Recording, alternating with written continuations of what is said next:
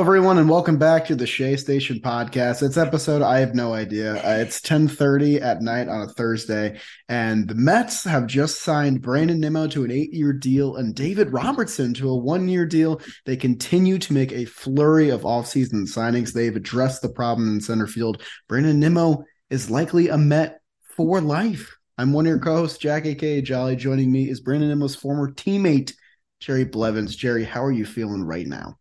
I'm good, man. This is way past my bedtime. Uh, I was actually out uh, watching Thursday night football with a dear friend of mine who had some time off. And I was like, oh, shit, I'm going to have to record. so I texted you when the news broke because I knew you were busy. And here we are, man, 1044 at night. Uh, we're not even at the winter meetings, or we weren't. We didn't have to burn the, the midnight oil. Feels like we were. We're getting things done here, Jolly. We, we can do it. I mean, I was at the warehouse hanging out with Audio Jack, a couple other John Boy Media guys playing blitzball, hanging out. I get a text from you, and I dart home, and here we are. I barely had a chance to look at pretty much anything. Uh, describe the text that I sent you. it's really funny. uh, it's Nimmo, all capitals, three exclamation points, record in the morning, which is obviously not happening. Nimmo coming back. This is a, a genuine mutual win for everybody. Eight years, 162 million. He's 30. He'll be 38 at the end of the contract. Uh, it's a lot of money, but it's not astronomical. I I believe that he left quite a bit on the table. Uh, I bet he got offered probably close to, if not a little bit over 200 somewhere. Yeah. Um, but I feel like this is the best fit for him, for Chelsea, his wife, for his family, for the Mets too. He really wanted to be. He was earnest about how he was feeling about returning at the end of the season. But he also did his due diligence, man. He put himself out there. He did, you know, not on the level of what Aaron Judge did with the Yankees, but he went out there and wanted to make sure that he wasn't being silly and frivolous about about where he went and he returned home. It's a it's a huge win for the organization. To me he is the captain of the team now. He is the face of the franchise. He is the man out front. He's been there the longest. As much as i know you want to give pete alonso that captain mm-hmm. to me it's brandon nimmo. And it's and it's nimmo for many reasons. A lot of them are off the field stuff in the clubhouse, um, in the in the players association groups, um, in front of the media. I just feel like his presence. It's just so it's such a big signing. There's not one Mets fan that's upset. There might be like, man, this might get a little dicey at the end of it, but they're all happy because he is the joyful player to watch, to be around. Anybody that's had the the luck of running into him. It's genuine. Um, Nancy and MJ, huge Mets fans, seven seven uh seven line army, great people. They'll tell you. They'll tell you that he is uh, one of a kind, genuine gem of a person. He is a great human being. Uh, truly. Uh, so it's everybody's happy. It's a win-win for everybody involved. They didn't go too far beyond. He got to return to a place he's happy, and he makes this team so much better. I mean, yeah, I mean, you summed it up so well. I mean, twenty million dollars a year for Brandon Nimmo is a, something I would sign up for in a heartbeat. I didn't think that that was even feasible, and I think you're totally right. I think Brandon Nimmo did leave some big offers on the table. The Giants had a lot of money to spend now that it wasn't being spent on Aaron Judge. The Padres apparently have $400 million in the bank and some of it left over from that Bogaerts deal. There are a lot of teams that could have used a center fielder like Brandon Nimmo. But the thing is, Brandon Nimmo wanted to be here. And I think Steve Cohen made it clear that Nimmo was a priority to this team. And we finally get the long awaited answer of who's coming back in the big three of the Mets free agents and it's Brandon Nimmo and Edwin Diaz. And honestly, I think that leaves the team in the best state possible because you went out and you got Justin Verlander to fill that DeGrom void. Now there's really arguably no hole on this team. This team looks like it's ready to contend. You can still add more, and I'm sure that they will. It's a payroll pushing for over 400 million now, and it doesn't look like they're stopping. But Nimmo, I think some people will get scared off by the years, and I get it because it's an eight year deal and those can be scary. And Nimmo's going to turn 30 years old next year. But he put in the work, man. He just looked like a completely different ball player last year. Such improved defense. The pop is really, you know, showing out in the slugging numbers now. Um, he's just a perfect leadoff hitter. He works him for 10 pitches every at bat. He's a joy to watch. And I really don't think any other fan base would have truly appreciated the sprinting to first base and the constant smiling that Brandon Nimmo brings to the table as much as us because we've had it for so long. And by the end of the contract, if Nimmo, you know, plays out the whole contract, he'll be a 15 year Met, which is a wow. very, very cool thing. Wow. Yeah. Uh, it's it's such a huge win. Uh, I think he would have endeared himself to any fan base, to be honest. I think, especially, it's going to be a long term. It might have been like, what is this, a show? If it was a one year thing. Um, but he's, I mean, he's one of a kind, man. Uh, I'm very happy to to cover him. Uh, very happy for Mets fan and for for. I'm, I'm this team is solid, like you said. There's no more holes. They can still add and get deeper. They can add another starter in to to blow this out of the water. I don't know how likely it is now, um, but they've got a complete team, and it's December. Yeah, I mean, I we might be bored for the next couple months. I'm not gonna lie. Well, I, we I, put in work now. Give me, give me a, give me a breath. Let me. Yeah, seriously, guys, let me fucking breathe. I'm very happy. I, I'm very, very happy.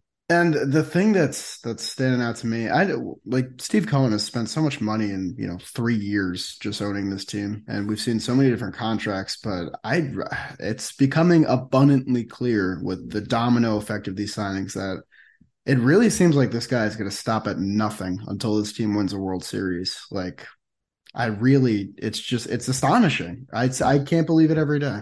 I've seen it, you know, in the first iteration of Scherzer and Verlander and what uh, Ilitch did as an owner with the Detroit Tigers. Yeah. Uh, and Dombrowski. I saw what they did. Uh, it was a little bit chaotic and there was a downturn. This feels more sustainable to me. This feels more calculated this feels more they would have given DeGrom eight years to make yeah. him happy to make sure he returns. Seems like there's a little bit more of methodology in there. But I think you're right. I think he won't be happy. I think he'll never be satisfied. He'll he wants to win a World Series, but what he wants is a sustainable winning model. And I feel yeah. like they're on the way. Um, a lot will be dependent upon things that we don't know that that the development of the young guys but that's that's beyond where we are now what we see on the major league field is a willingness to put quality players pay them what they're worth and and put them in a position to succeed with Buck Showalter at the helm like it's very exciting yeah, and so now you mentioned the lineup before, but it's going to be kind of running back this lineup from last year and hoping that either one, the Mets add some pop outside of that, or two, some of these rookies perform, and Francisco Alvarez, Brett Baty. That remains to be seen, but I don't think that should be a point to complain because what looking at this lineup without Brandon Nimmo and some other center fielder out there is marginally worse than the 2022 Mets that we saw last year that were so good at stringing together long at bats and passing the baton and all that. This was it was a necessity. This was the thing that needed to happen. There was really no viable center fielder behind Brandon Nimmo on the market. And he also defined what the Mets were trying to do philosophically yes. from the plate. He defined yes. it. And it would have been a little bit strange to see them bring somebody else and they just didn't quite get it. What Eric Chavez and, and those guys have done from a standpoint of putting the ball in play. And it's going to be even better now that they're without the shift. Like there's going to be better opportunities, more opportunities for guys that don't strike out to make this ball club a winning ball club. Like I'm very excited going forward to see what this team can do. Like it's it's it's going to be fun. It's already fun. Uh, and once again, man, we we've got a complete team, and I'm very excited to have Brandon Nimmo. Shout out David Robertson, man. You are not a, a background piece by any means, but I'm I'm sure even you understand that there's a legacy piece here. There's there's a piece of of Mets fandom. This guy has a chance to make his way onto Mount Rushmore. You know what I mean? Not yeah. he's not going to get there. I don't think he has the the numbers, but he can be a top 10 player of all time with the in the Mets uniform. Longevity, collecting, like I think he has a chance to be a truly spectacular Ring of Honor style player for the New York Mets. I mean, not a lot of Mets have played are going to play 15 total seasons with the club. That's just a, an astronomical amount of games. Um, and you know, a lot of these guys they figure it out at age 30. They have a nice prime second half of their career. And Brandon Nimmo, this was the first time he played over 150 games. He looked like the best version of himself. He looked at the top of his game in every area. And it would be, it would have been such a shame to watch the best version of Brandon Nimmo and then see him walk out the door. Uh, it would have been heartbreaking, honestly. Even, I, as tough of a pill to swallow as the Degrom departure was for me. Yeah, yeah, yeah. It would have been. It would have been. It would have been worse because I know for a fact how you know, DeGrom would have been happy to come back, but he he's going to be happy leaving. If Nimmo had to sign elsewhere, it would have been because he had to sign elsewhere because he didn't get anything worthy from the team that he wanted to be with, and it would have left him jaded. But he's he did it, and we don't have to talk about it. It's great.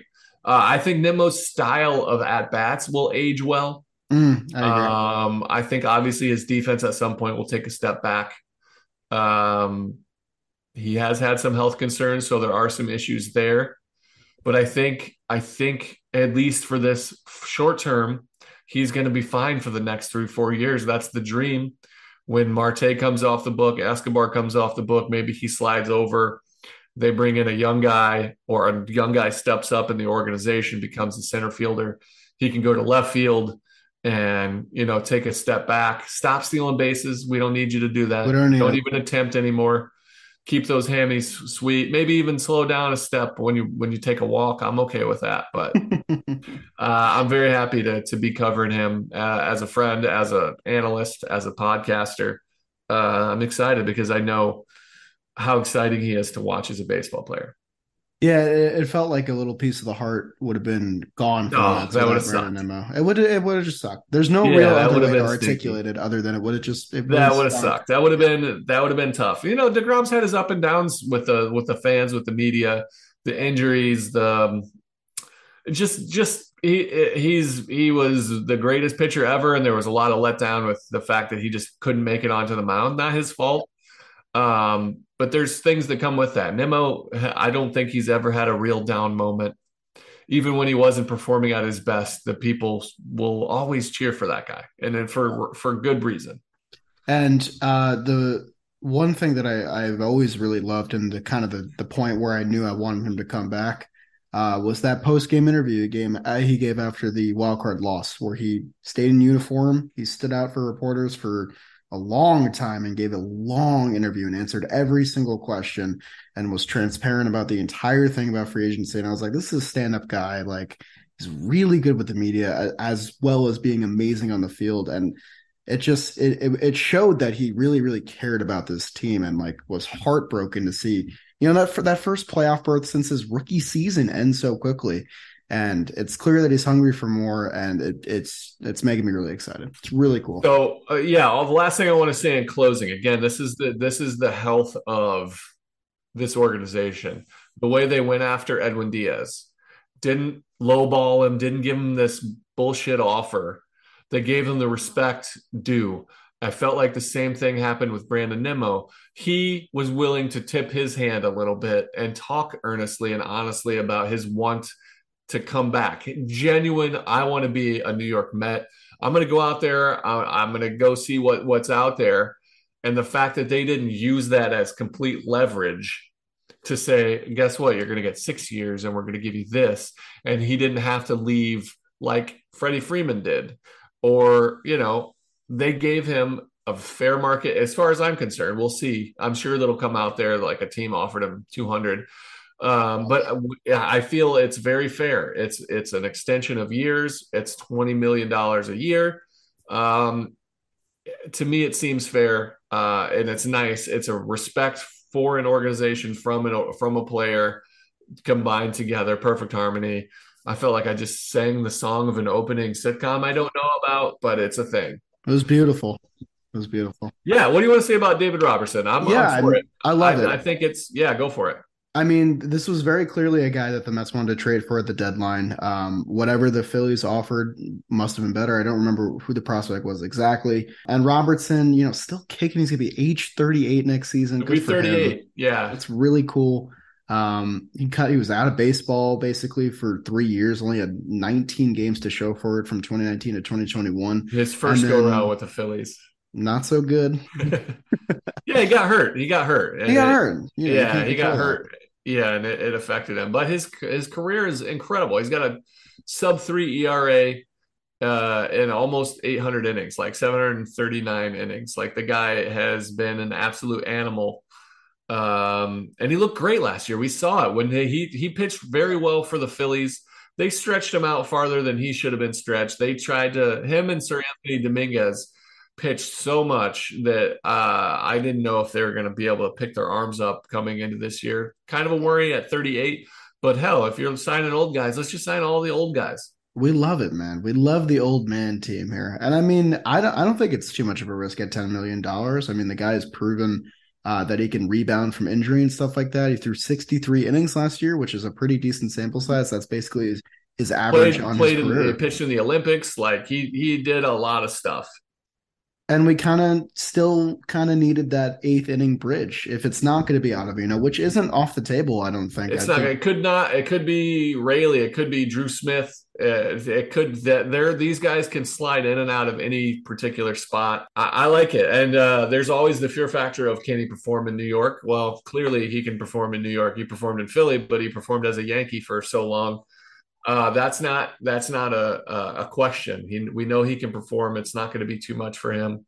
Just a really really good piece. It was uh, somebody that we really pressed for to trade for, and you know whether you still are holding it against uh, Eppler and his lack of moves um, at the trade deadline for not getting pieces.